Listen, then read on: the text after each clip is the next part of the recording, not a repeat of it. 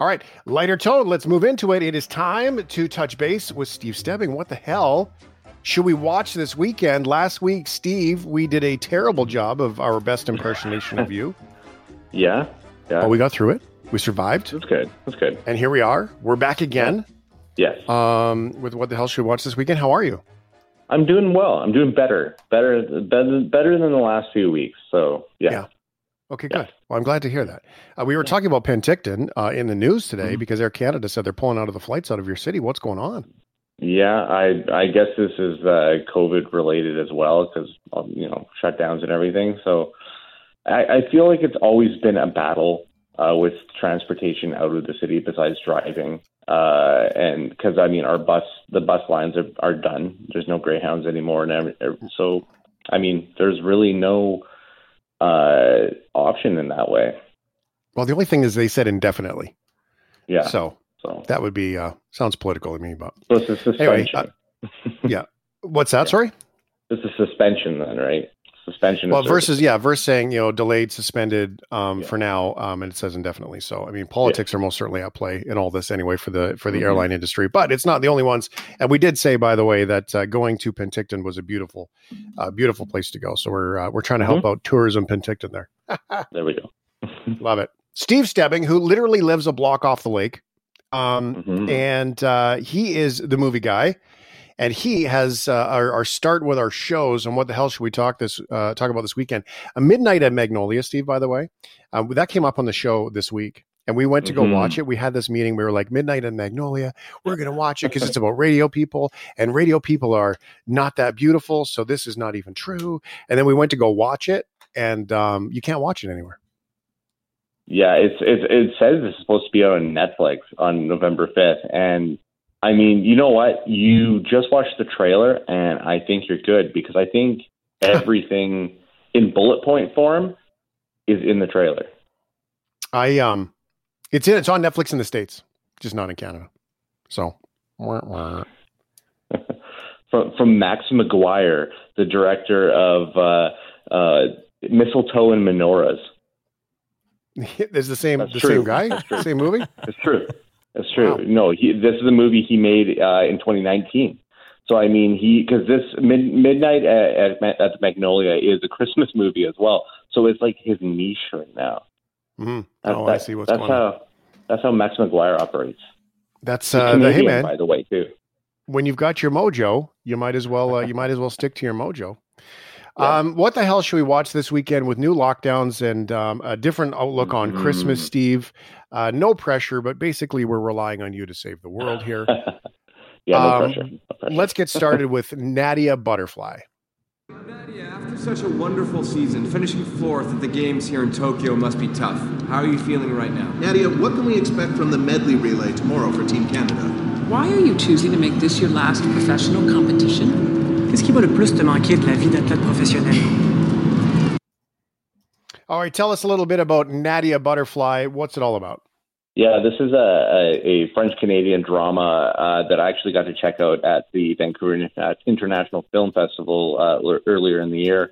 And uh, um, basically, it's about a uh, French Canadian uh, Olympic swimmer uh, competing at her last games. And uh, this one's kind of like an Elseworlds Games because it's actually the Tokyo Summer Olympics 2020 that she competes at, uh, being her retirement uh, swim. And uh, she basically she has to come to grips with the fact that that's not what she's going to be known as in her life as on her legacy anymore. Uh, and it's uh, it's kind of like a self-destructive character study So, is it? Tell me, like, uh, one of the things I'm curious about about this list of of uh, these these shows and movies this weekend. You know, is I mean, sometimes it's very very clear. Like, I love it when you're like, "This is not worth it. It's a piece of garbage." Mhm. Um, you know, we're looking at TV watching a little bit differently over the next you know bunch of weeks here. Is this one of those ones where it's like maybe if you bump into it or it comes up and you're suggested, or is it something that we should seek out? Um, well, it's it's kind of I think it's for like deeper film fans or people that want to uh, subscribe to the the good Canadian films that we that that talent that we have to offer. Uh, because uh, Katerine Savard gives a really great performance in this movie, and it really is uh, the driving force. And Pascal Plante, who directs this film, knows how to shoot her in such an interesting way. Uh, so if you want a good drama, uh, Nadia Butterfly is definitely recommendable. Okay, cool. All right, our next movie is Guitar Man. Oh, beautiful. He is Joe with his baseball cap on and his blue jeans. And for show, he's a different guy. He puts on the suit and he slicks his hair back and he puts on the sunglasses and then he has a glass of wine and Joe Bonamassa, the recording artist, comes out. Interesting story. Uh, love the logo, which is a pinch of the Gibson guitar logo, first of all. Mhm. Uh, tell us Yeah. about Guitar Man. Yeah, this is about Joe Bonamassa, who is basically, I mean, a guitar prodigy, virtuoso. I mean, the guy was playing chords by five years old and melting faces at 13. And uh, I, I mean, he's kind of made it his lifelong goal to to um, bring back the the legacy and, and, and the cherishedness of blues music uh, through uh, I mean, a bunch of uh, of arena shows that he did in the UK and everything, and it's really weird because I didn't really know who Joe Bonamassa was before this. But then I, you know, seeing how revered he is at like jazz festivals and everything, and I mean, BB King called him the future of blues, and uh, Eric Clapton wanted to play with him at the King Albert Hall in uh, in the UK. I mean, this this guy is a lot bigger than I knew. A recommendation came in on the text for Steve Stebbing. It says Greenland with Gerard Butler comes out next week. Apocalypse Yes. movie looks like a good one. Yes, it does, and it's a movie that I mean, COVID's delayed two or three times already. I keep getting these emails from my uh, from my PR people, and and I see that on the list, and it just keeps moving further down the list every email. Yeah, there's a few of those. Um, there's a few things that are getting bumped and bumped and bumped these days. Mhm. Steve Stebbing, stevestebbing.ca for what the hell should we watch this weekend? Let's go to Blu-ray movies and Possessor. Scary. What's your levels this time? You just make sure you pull the trigger on the way out. After initial binding, you'll be locked in, with no loss of control permitted during this performance. We can't afford any mistakes on this one. Okay. Well, I can tell you the poster is terrifying. Absolutely, I love all the aesthetic about the poster, about all the marketing, uh, and I mean it goes right into the movie because uh, this comes from Brandon Cronenberg. Uh, that last name's familiar because he is the son of David Cronenberg, uh, one of the greatest uh, filmmakers of all time. I mean, a Canadian, but beyond that, just one of the greatest international filmmakers of all time. Uh, and I mean, the apple doesn't fall far from the tree at all, as he has that slick visual style as well. Uh, the the uh, cinematographer in this one, uh, Karim Hussain, is one of the best working today as well, and he just wants to reach in and stir up your brain with this uh, really gory and violent thriller with uh, Andrea Riseborough and Christopher Abbott. Now, Ryan O'Donnell, producer for the shift, very excited about the Possessor. Mm. Uh, now, Ryan, is it because it's the freaky part? What got you about it? It's the Cronenberg part. David uh, Yeah. Cronenberg, uh, The Fly is one of my all-time favorite films, uh, as well as Videodrome, and uh, that body horror style of horror filmmaking is so iconic. And when it's done well, it just looks so good, like The Thing. And so modern directors taking that 1980s shock value and modernizing it, that uh, that makes me smile.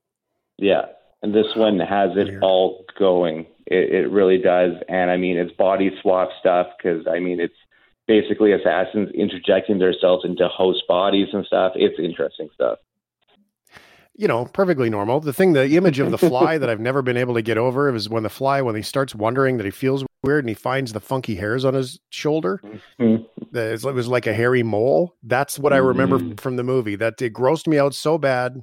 The little fly hairs is what turned me off from that show. So that's how you and I are different, Steve Stebbing. Holy cow. Um, let's get into uh, Godfather Coda. We've sold the casinos. We have no interest in anything illegitimate.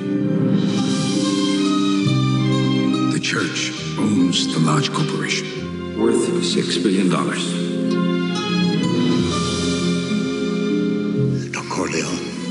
This deal can make you one of the richest men in the world. Steve Stebbing, what the hell should we watch this weekend and why is it Godfather Coda?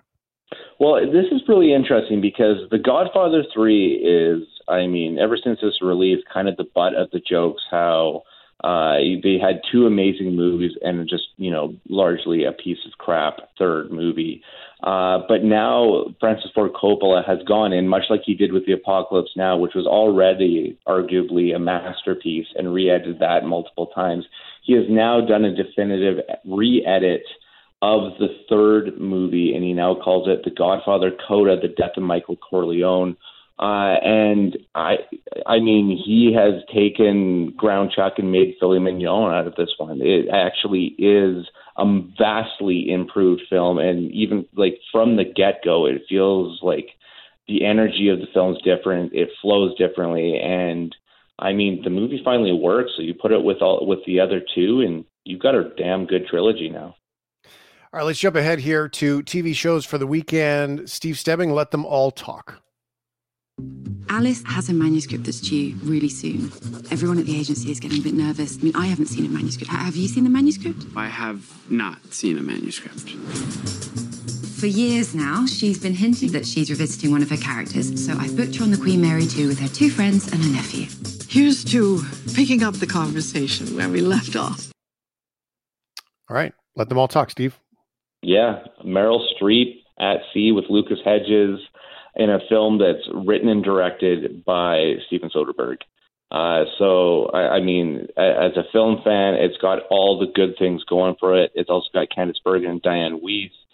Uh, and I mean, I, I mean, since Traffic and Sex Lies and Videotape, everything that Steven Soderbergh has put out has been interesting in some facet. And him working with Meryl Streep now for, I believe this is the second time after The Laundromat. Um, yeah, I, I, I'm on board 100%. Uh, Steve Stebbing, and what the hell should we watch this weekend? Very quickly, let's get in this last one and Lennon's Lost Weekend. In December 1980, BBC journalist Andy Peebles flew to New York to interview the world's greatest rock star, John Lennon. But I was really too scared to walk away. I was considering the life without the Beatles. What would it be? Ku Klux Klan were burning Beatle records, and I was held up as a Satanist or something. So tell us a little bit about the Lennon show. I've only got about 15 or 20 seconds here, Steve. Yeah, this one's really interesting because it uh, is basically just before Lennon died, and it's him coming off of a five year media silence to be a, in a very honest uh, interview uh, for the BBC. Uh, and as a big Beatles fan, I love this one. All right, things to check out this weekend. SteveStebbing.ca. The entire list is there. The Stevil Dead on the Twitter. Uh, thank you very much, Steve. Glad you're back. It's great to hear your voice and look forward to chatting again next week. Yeah, definitely.